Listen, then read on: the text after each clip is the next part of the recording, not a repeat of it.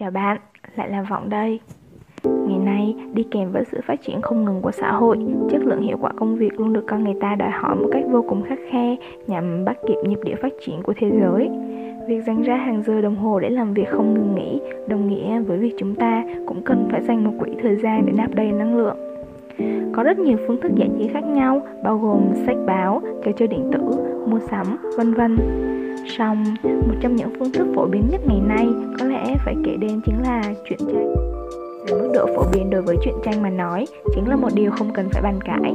Nhưng khi xét về góc độ ảnh hưởng của nó thì chúng ta vẫn chưa thể kết luận một cách chính xác được, bởi cái gì cũng có hai mặt, lợi cũng có mà hại cũng có. Với số podcast ngày hôm nay, Vọng sẽ mang đến cho các bạn những ảnh hưởng tích cực mà truyện tranh đã và đang mang lại cho chúng ta nhé. Nhắc tới lợi ích của truyện tranh, điều chúng ta đề cập đến đầu tiên có lẽ chính là giải trí. Thật không thể phủ nhận những món ăn tinh thần mà truyện tranh đem lại. Song bên cạnh lợi ích về mặt giải trí, truyện tranh còn cho chúng ta vô số lợi ích khác nữa. Nhưng nhìn chung, khi phân tích ra, chúng ta sẽ thấy được hai lợi ích rõ ràng nhất mà đôi khi chúng ta đã vô tình lãng quên nó. Không đâu xa chính là ảnh hưởng tích cực về mặt giáo dục và văn hóa. Về mạng giáo dục, ta có thể thấy truyện tranh không còn đơn thuần là thứ để đọc giải trí thôi, mà nó còn có mục đích giáo dục nhiều người rèn luyện cách sống. Truyện có tác động rất tốt đến tinh thần trẻ em khi các nhân vật luôn cho thấy những mặt tốt và ấn tượng. Đó là vì sao mà đa số nội dung truyện tranh gần như xây dựng các hình ảnh siêu anh hùng như là thánh gióng, thạch xanh, vân vân. Đọc truyện tranh còn là một cách để rèn luyện thói quen đọc sách cho mọi người. Đây là sở thích, thú vui sau những giờ học tập, làm việc căng thẳng ở trường học và nơi làm việc. Qua những hình vẽ sinh động cùng những gam màu bắt mắt, truyện tranh đưa con người ta vào một thế giới thật mà ảo. Thật vì nó được xây dựng dựa trên những câu chuyện đời thường chúng ta hay mắc phải. Ảo là vì chúng ta mặc dù không trực tiếp rơi vào hoàn cảnh lúc bấy giờ của nhân vật, nhưng thông qua điều đó chúng ta có thể rút ra được những bài học, kinh nghiệm mà đôi khi trường lớp không thể truyền đạt hết được. Ngoài ra, thay vì sử dụng những cuốn sách chi chít chữ, ngày nay trên thị trường còn bày bán vô số thể loại truyện tranh liên quan đến học tập như là ngoại ngữ, toán học, tư duy logic, hóa học, vân vân, nhằm thay đổi không khí học tập cho bạn đọc.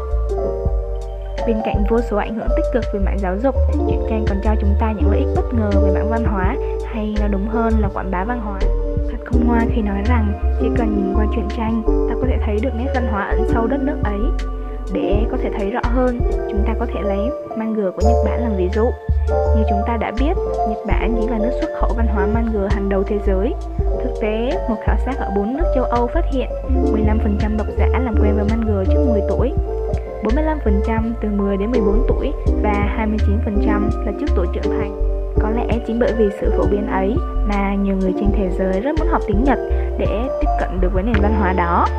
Manga Nhật Bản có các thể loại khác nhau và được chia theo từng đối tượng để người đọc có thể phát triển tâm lý tối đa, như thanh niên thì khoa học, công nghệ, vũ trụ không gian, thiếu nữ thì chuyện nhẹ nhàng phức tạp, còn trẻ em thì đạo đức, lẽ phải, cách cư xử như những người tốt. Và dĩ nhiên, đi cùng với sự truyền bá văn hóa, truyện tranh còn mang lại doanh thu cho nhà sáng tác và nhà sản xuất vô cùng lớn, góp phần tăng thêm sự phồn vinh và giàu có cho một quốc gia.